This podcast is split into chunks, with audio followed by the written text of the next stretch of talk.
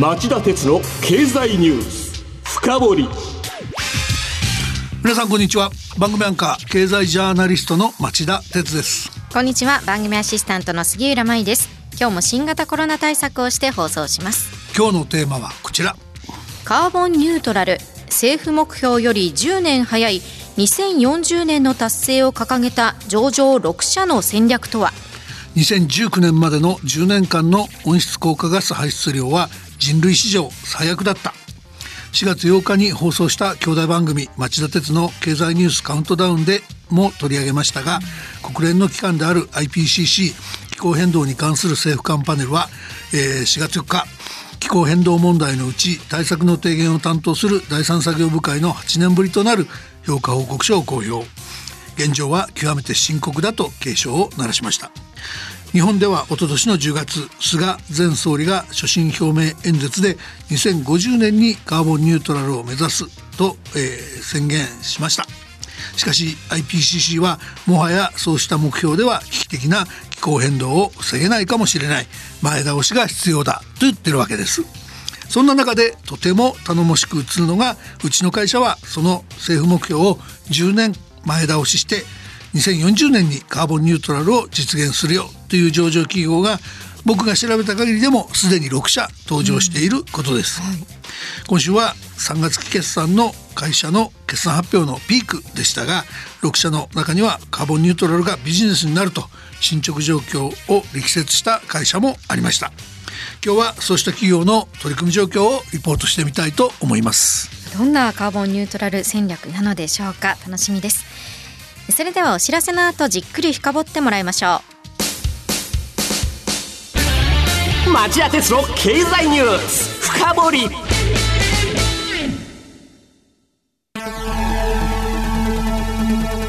番組アンカー経済ジャーナリストの町田鉄です。アシスタントの杉浦舞です。金曜日午後4時からは1週間の世界と日本のニュースがわかる町田徹の経済ニュースカウントダウン。午後5時35分からは経済ニュースをとことん掘っていく町田徹の経済ニュースふかぼりそして午後11時からはエコノミストにじっくり話をお聞きする町田徹の経済リポートふかぼり。金曜日にこの3本を聞けばあなたも経済エキスパートに早変わり。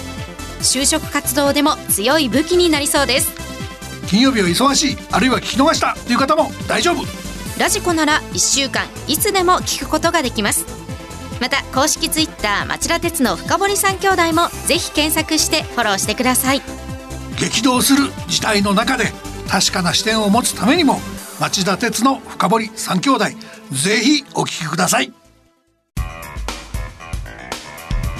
今日の深掘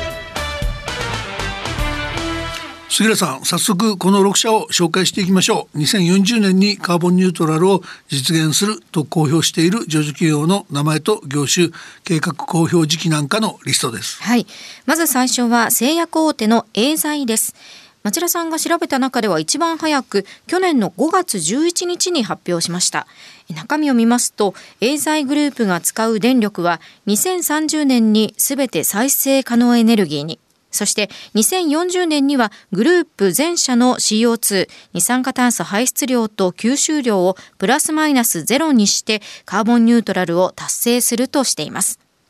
2番目はエーザイの8日後、去年の5月19日に発表した石鹸や洗剤でおなじみの花王です。花王も初めのエーザイも以前から気温上昇を2度未満に抑えることを目標にした国際的な共同イニシアチブ SBTI から気候変動対策のお墨付きを得ていましたが今回花王は目標設定を1.5度未満に引き上げることを申請しているそうです。えー、花王は2040年までに排出する温暖化ガスを実質ゼロにするカーボンゼロだけではなくて2050年までに排出する温暖化ガスをマイナスにつまり排出じゃなくて吸収するカーボンネガティブを目指すというところまで踏み込んでいるのが特徴です。で3番目は計測器や制御機器の老舗メーカー横川電機です。発表は去年の7月30日でこの日公表した中期経営計画の中でサステナビリティ持続可能性に関する目標を設定して SDGs 国連の持続可能な開発目標への貢献を拡大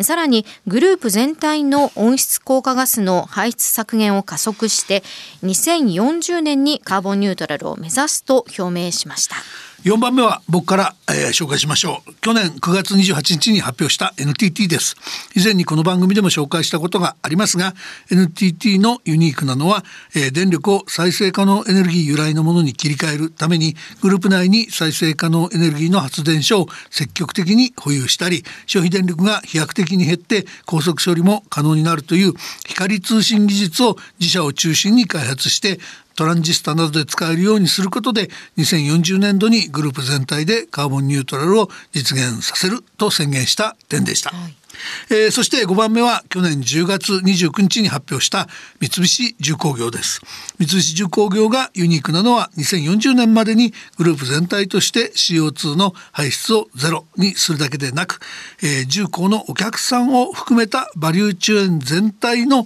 CO2 排出量も2040年までにゼロにするネットゼロ実現を目標に掲げた点と言っていいと思います、はい、そのための有力な手段として CCUS を実用化して事業としてユーザーに提供するとしました、うん、この CCUS、まあ、夜11時からの兄弟番組では話題に上ったことありますけれども改めて教えてください、えー、これはね火力発電所などで発生する CO2 を分離して貯めておいて利用しようっていうものなんです、うんはい、例えばアメリカなどでは CO2 を古い油田に注入することで油田に残った、えー、原油を圧力で押し出しつつ CO2 を地中に埋めるという CCUS が行われています全体として大気中への CO2 の排出が削減削減できる上石油の増産にもつながるとしてすでにビジネスになっているようです。これについては後でもう少し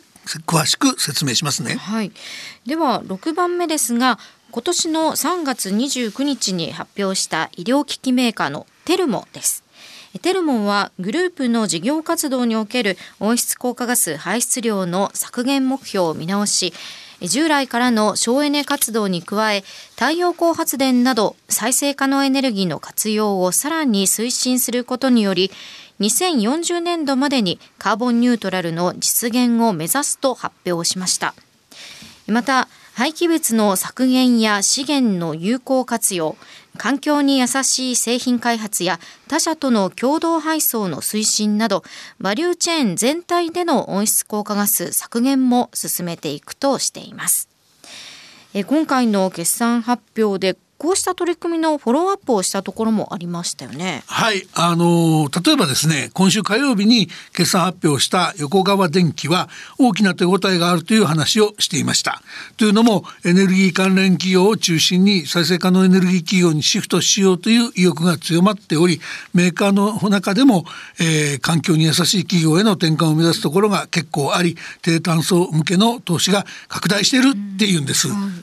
そして、えー、こちらは昨日の決算発表前の動きでしたが NTT は先週金曜日カーボンニュートラル実現に向けグループ内で独自に CO2 の排出に価格をつけるインターナルカーボンプライシング制度を順次導入すると発表しました、うん、まあ、仮想的にコストを換算することで排出削減を促すっていうんですね。うんあと三菱重工業は先月25日グループ会社の三菱重工エンジニアリングがイタリア最大の総合エネルギー企業エニ社に対してエニが推進する CCUS 実証プロジェクト向けに CO2 回収技術のライセンスの供与と基本設計パッケージを提供することで合意した。と発表しています。こちらさんこのまた CCUS 出てきましたけれども有望かどうか今一つイメージが湧かないんですがうん、あのね有望っていうよりも、まあ、特に日本ですけど必要に迫られてるって考えてもらった方が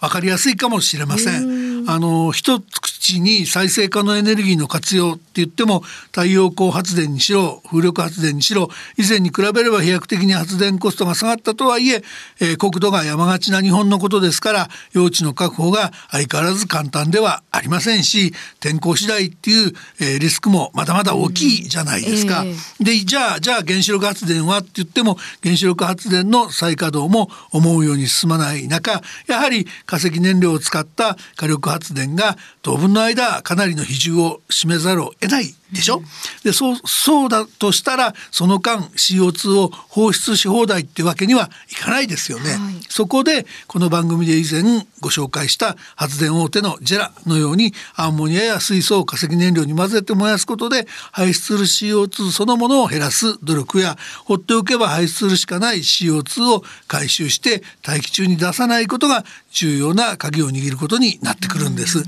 ちなみにこれを CCS と呼ぶんですがこれは石油の生成や製造を行う企業でも重要となります。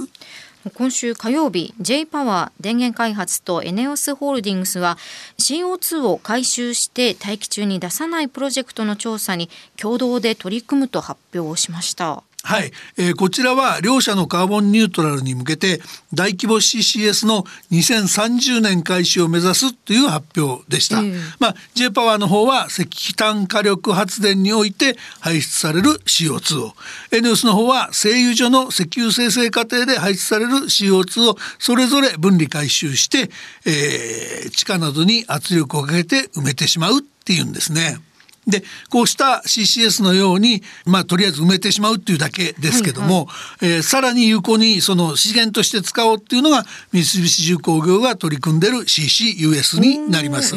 まあ、あの建築資材やコンクリートに混ぜて使えないかとか、まあ、各国でさまざまなアイディアの検証が進められている段階なんですよ。なるほど、まあ、排出された CO2 の有効利用実現すれば素晴らしいですよね。はい、ただこの町田さん今回上場企業ってたくさんある中で2040年のカーボンニュートラルを目指す会社が6社というのはちょっと寂しくないですか？うんさすが杉浦さんいいとこついてきますね。あの日本取引所グループ見ますとね、はい、今週月曜日の段階でプライムスタンダードグロースなど合わせて上場企業が全部で3823社あります。その中で6社っていうのはおっしゃるように寂しい限りかもしれませんね。ね逆にね非上場企業でもトヨタ系の部品会社の j テクトや、えー、産業廃棄物処理の石坂産業素材開発スタートアップの TBM、えー、コーヒーを中心とした飲料メーカーの UCC ホールディングスなど4社ですけどのように、えー、2040年のカーボンニュートラルを目指すと宣言している会社もあるんですね。なので現状は2040年にカーボンニュートラルを実現するといえば環境重視の立派な上場企業っていうのが一般的にイメージなんですけども、はいこれからは2040年になってもカーボンニュートラルを実現しない上場企業なんて反社会的な会社って見なされるぐらいにならないと気候変動を抑えるのが難しいのかもしれないですね。以上今日の深掘でした。さて今晩11時からの町田鉄の経済リポート深掘は泰山明動した FOMC とその後の市場一体何が確認されたのかというテーマでみずほ証券の大橋秀俊さん初登場ですね、はい、大橋さんに町田さんがインタビューします。あの普段のエコノミストの方だと理論的な話が多いんですけど、うん、この方はマーケット側の話が聞けると思います。投資家の方も必聴ですね、はい、それでは11時に再びお耳にかかりましょう。さようなら